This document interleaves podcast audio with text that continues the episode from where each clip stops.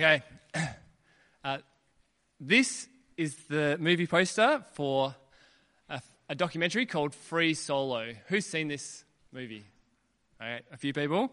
Um, that this is where I really love having um, a big screen, just because you get the full effect. I'm going to turn the lights off for you. Nope, I'm just going to stab a screen for no reason. Um, but so this is the movie Free Solo.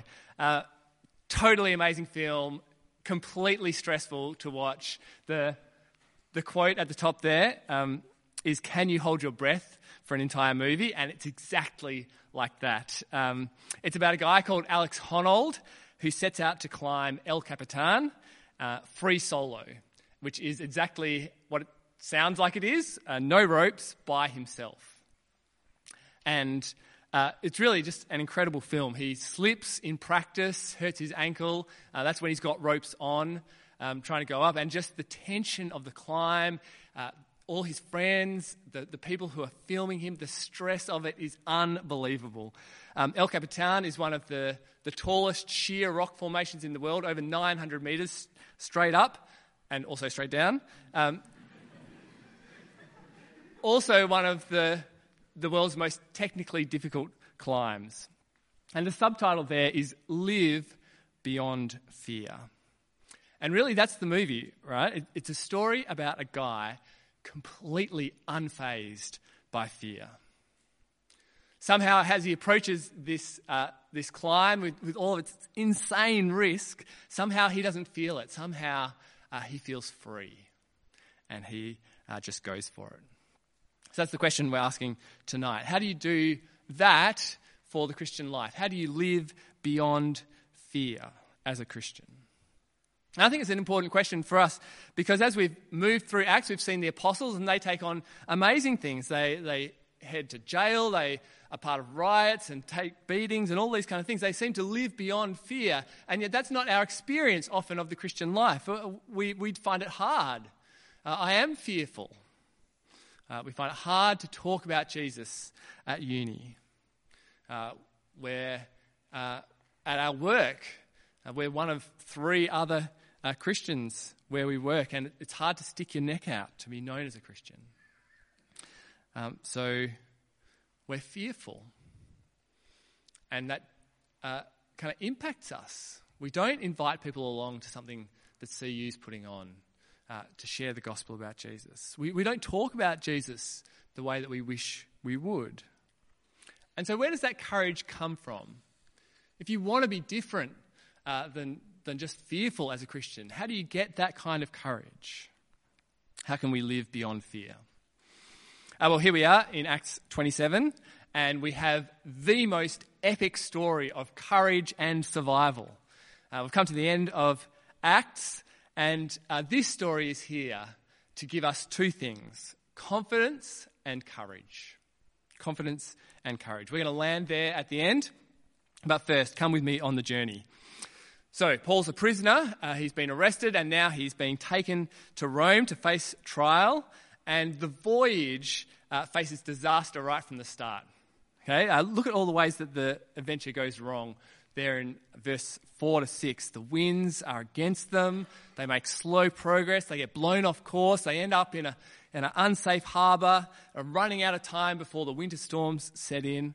Uh, you see there in verse 9 much time had been lost, and sailing had already become dangerous. This is kind of like Chernobyl. You know, it's not one thing going wrong, it's seven things going wrong, uh, making this situation uh, impossible. So now, now they're stuck. Right? They can't really stay here, uh, but it's risky to go on. So what do you do? Well, Paul's got a bad feeling about this. When you add up all Paul's journeys, he's probably travelled about 3,000 miles uh, by sea at this stage. So even on a ship like this, he would have been a, a very experienced sailor. And here's what he thinks, verse 10. He says, Men, I can see that our voyage is going to be disastrous. uh, and bring great loss to ship and cargo and to our own lives as well. So as far as, far as Paul can work out for himself, Uh, they're going to die. They're going to die if they press on now. He can tell. But, verse 13, when a gentle breeze comes in, they roll the dice. They think, let's, let's just see if we can try and make it to Phoenix, uh, safe harbour there. And so they head out and it strikes. Uh, a wind of hurricane force catches them and, and blows them, and they just have to give way to it. Um, verse 16, they pass by uh, kind of in the shelter of a, a small island, and they use that brief window of time before the wind kind of catches them again to, to haul the lifeboat on board and wrap ropes around the ship just so the, the, the waves don't tear it to pieces. And then they get uh, caught up in this cyclone again. And I reckon we don't even appreciate the gravity of the situation, what's happening here.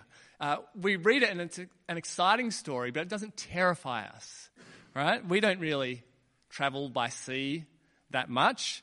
Uh, we don't hear about boats sinking that often. And so to, to read this story, it doesn't spell doom for us. But imagine if this was the story of a plane crash. Then I think we start to feel it.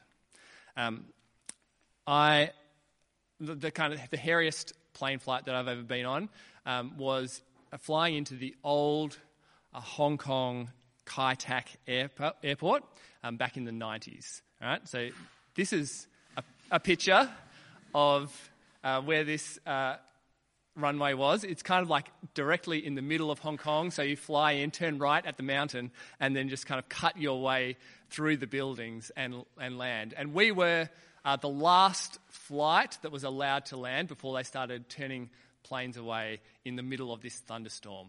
And it was so hectic. It was the scariest experience of my life. And I think we need to think about uh, this event a bit like that. See, we drew travel by plane. We do hear about plane crashes, and they terrify us. We don't expect anyone to walk away from a plane crash. And that's exactly what's going on here. To read this story would be to say, these guys are done for. They are completely sunk. So, they take a violent battering. They toss the cargo overboard, the tackle overboard, until finally, verse 20, when neither sun nor stars appeared for many days, and the storm continued raging, we finally gave up all hope of being saved. After days of complete darkness, the, the weight of the storm on top of them, they, they give up hope. But in the middle of the storm, one man is different. He's like uh, the man from Rudyard Kipling's poem If you can keep your head when all about you are losing theirs. He's that guy. This is Paul, right? He lives beyond fear. He's Alex Honnold. He's climbing up El Cap, free solo. Have a look at what he says at the darkest point there, verse 21. says, After they'd gone a long time without food, this is as bad as it gets. Paul stood up before them and said, Men, you should have taken my advice. Men, you should have taken my advice not to sail from Crete. Uh, then you would have spared yourself this damage and loss. But now I urge you to keep up your courage, because not one of you will be lost. So, obviously, get that little I told you so in there. Uh, but his message is keep up your courage. Paul here is the dispenser of courage on this ship. He's the one that has confidence that none of them will be lost. Now, how is that? Because before, he was the one who was dead certain that they were all going to die if they took this trip. What's changed? Uh, well, let's read on, verse 23. He says, Last night, an angel of the God to whom I belong and whom I serve stood beside me and said, Do not be afraid, Paul. You must stand trial before Caesar. And God has graciously given you the lives of all who sail with you. See, that Paul's courage comes from God, the God whom he belongs to, the God whom he serves. Uh, from this vision that says, Do not be afraid, Paul. Paul's unbreakable courage comes from God's unstoppable purpose. He knows God's purpose is for him to stand before Caesar. See, um, ever since his conversion back in chapter 9, Paul has been told that it's going to be his job to preach to the Gentiles, to preach to the Gentiles and their kings. And now he's been arrested and he's, he's heading towards Caesar. And God says, This must happen. It is God's purpose for this to happen. God is committed to it, and nothing will stop it. No arrest, no poor sailing decisions, no hurricane, nothing will stand in the way. You must stand trial before Caesar. Paul's unbreakable courage comes from God's unstoppable purpose. But it's not just that God is determined, He's also gracious. God has graciously given you the lives of all who sail with you. See, even here is a snapshot of the gospel message which Paul takes a snapshot of God's loving kindness. See, if God was really uh, only about his plans, his, his kind of purpose, then you just only need to save Paul, really. But he's a God of grace and a God of saving grace. And grace is always abundant. And so uh, all 276 souls on board are saved. Uh, like 276 people walking away from a plane crash. Amazing. Absolutely amazing. So Paul's courage comes from this vision, from God's word to him. But he still has to trust it. Right? At this stage, it's just a vision given to the crackpot religious guy on the ship. Uh, nothing has changed. The hurricane is still raging. They still can't see the sun. Uh, they're still being driven along for days and days and days. But Paul trusts God's word because he knows God can be trusted. He knows the God to whom I belong and the God whom I serve. He knows that that God can be trusted. And so he calls on others to trust that God as well, to trust that word. Paul's unbreakable courage comes from God's undoubtable faithfulness, who he is but they need to trust that word. And you see it play out in the action that follows. The next threat appears there in verse 27. Uh, the sailors get a sense, just a kind of sailor sense, uh, that they're approaching land, and uh, that's a bad thing. That, we think, oh, great, land. No, they, they just think they're going to be dashed against the rocks. They're, this is certain death. And so the sailors think, we've got one chance the lifeboat one shot. And so they sneak over, pretend they're dropping the anchors, and try and get the lifeboat off. And what does Paul say? Verse 31 he says, Unless these men stay with the ship, you cannot be saved. Unless you listen to that word and, and trust the God who says it, you won't be saved. So, verse 32 So the soldiers cut the ropes that held the lifeboat and let it drift away. they cut the lifeboat away. They're just like, let it go. Unbelievable. The plane is nosediving, right? And they force the doors open and they throw the parachutes out the door. It's unbelievable. Now, that, that is throwing your lot in with Paul, with his God, right? The, the crazy religious guy. He better be right because we've got no other option now. We are all in, boys. That is what is going on. Like it or not, the ship's face, fate rests on Paul's God now. Paul's unbreakable courage comes from God's unstoppable purpose that the gospel might reach to the ends of the earth. And Paul's unbreakable courage comes from God's undoubtable faithfulness that he is a God who can be trusted. So far, the story has been complete disaster, right? Hurricane, darkness, uh, going without food. Uh, but something changes after verse 32. They don't know it, but dawn's almost here. And so Paul urges them to eat. 14 days being driven by the storm, constant suspense, just constant fear at every moment. And now Paul says, Eat. And what's striking about uh, this little section, these verses, is how much it reminds you of Jesus. How much uh, it draws to mind God's kindness and faithfulness. In verse 34, when Paul says, uh, Not one of you will lose a single hair from his head, you can't help but think about uh, how Jesus taught that every hair on your head is numbered by your loving Heavenly Father. And when Paul takes the bread and he breaks it and he gives thanks, uh, it reads just like uh, Jesus' words to his disciples at the Last Supper, uh, teaching them about how his body will be broken for them. And when, when we're told that 276 people on board start to eat, they eat as much as they wanted. Uh, and it just reminds you of the Lord Jesus feeding the 5,000 and how God's provision is, is abundant for all, all they need. And so, as he tells this story, I think Luke is wanting to put that tune in our heads uh, to remind us of God's loving care, his saving grace, his abundant provision, because this is God's rescue.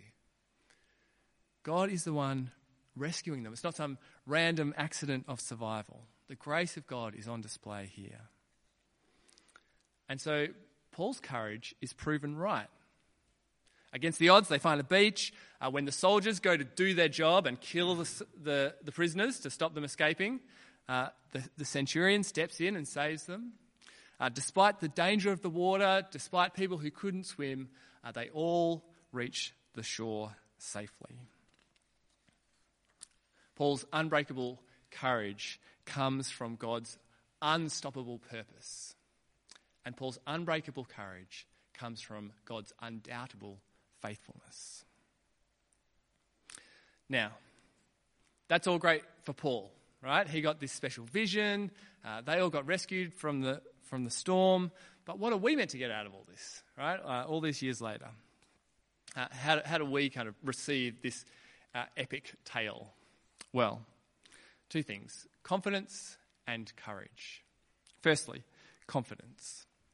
Uh, you might be someone here who is a new Christian, um, just kind of getting started in the Christian life. You might be someone who is still kind of working out ah, is, who is this Jesus guy and uh, all this Christianity stuff, and is this something I can really trust? Can I get on board with this? And you might wonder, can I really trust it? And you hear stuff uh, in the news, every now and then, an academic comes up with a theory about how Paul invented Christianity or about how the Bible was put together um, by a secret group of, you know, church people in the third century or something like that. And so, does that mean that this is trustworthy or not? And you have to weigh all that up. But I think Luke includes this shipwreck account for our confidence as an endorsement of Paul that he's a guy who can be trusted. Uh, what he says about God's salvation is true. And this epic tale of survival is, is like a sign, is like evidence that Paul is an apostle. Paul is someone who speaks God's word faithfully. So you have a look back through the story. Uh, Luke goes to great lengths to point out just how favored Paul is uh, Julius, the centurion, he shows him kindness uh, time and again. Uh, they cut the lifeboat away because they put their trust in Paul. Um, when they get ashore at Malta, um, verse 2 says that the islanders showed us unusual kindness, and Publius, the chief official, he takes them in and shows them hospitality, and they honoured them in many ways, it says. Paul's a prisoner, but he's not a troublemaker. Uh, he's highly honoured and he's a man with God's approval. Now, we don't think about storms as having really any spiritual significance. Um, they're just a low pressure system, as far as I'm aware, right? That, that's what it is for us. Um, but in the ancient world, a storm was a sign of God's judgment, right? Uh, you see it in the story of Jonah in the Old Testament, if you know that story. Um, in Jonah, the sailors cast lots to see who's responsible for, for this storm because God is obviously sending his judgment on someone. And in that case, it was Jonah, right? Uh, it was him. But Paul's not under God's judgment. In fact, he brings God's salvation to the ship. And you see it in the curious incident with the viper. Um, you think, man, oh, Paul, you just made it through that shipwreck. That's amazing. And you're like, whoa, ah, that's, that's a snake on your hand. Uh, and so the islanders take that. They're like, that is divine judgment. Have a look. Chapter 28, verse 4. They say, This man must be a murderer, for though he escaped from the sea, the goddess Justice has not allowed him to live. See, they take it as God's judgment, but Paul is not under God's judgment. In fact, he brings God's healing to the island. And so uh, Luke wants us to have confidence. Have confidence. Paul is the real deal. When you hear from him, you hear a man who is endorsed, endorsed by people, endorsed by God, with real hard evidence behind him. We can read his letters in the Bible with confidence. This is a first hand eyewitness account of an apostle with God's endorsement. Firstly, confidence. Secondly, courage. See, we started off by asking how do you live beyond fear as a Christian? How do you tackle the Christian life uh, like you're climbing El Cap? Uh, how do you live boldly? If you want to if you want to live boldly as a Christian, how do you access that? Well, the answer is not by going free solo, just by uh, jumping in there and going hard by yourself, no ropes. That's not the solution. Don't think that you just need to be more bold and kind of like hate on yourself because, oh, if only I was less shy and, you know, had more self confidence, then I could do this. No. The answer's in God. The answer's in God. Trusting that He has a purpose that it is God's purpose for the gospel to go to the ends of the earth. And it is an unstoppable purpose that He will bring that about. And to trust in His faithfulness, that He's a God who does what He says He will do, and He can be trusted. That's where Paul's unbreakable courage comes from, not from himself, but from the God to whom he belongs, the God whom he serves. And so, over the next week, uh, I want to say, think about this story.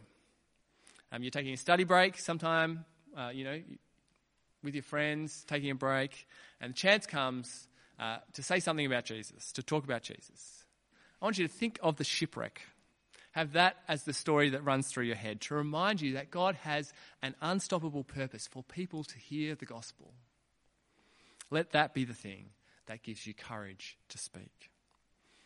And uh, as you're hanging out at work over the next month, and uh, the topic turns to Christmas and uh, all the things of Christmas, think about the shipwreck.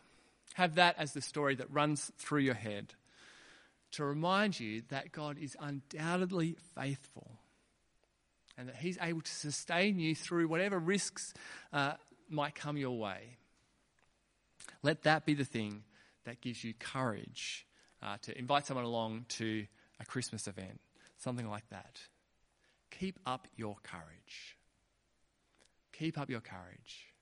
We serve a God with an unstoppable purpose to save the world and a God who is undoubtedly faithful to bring it about.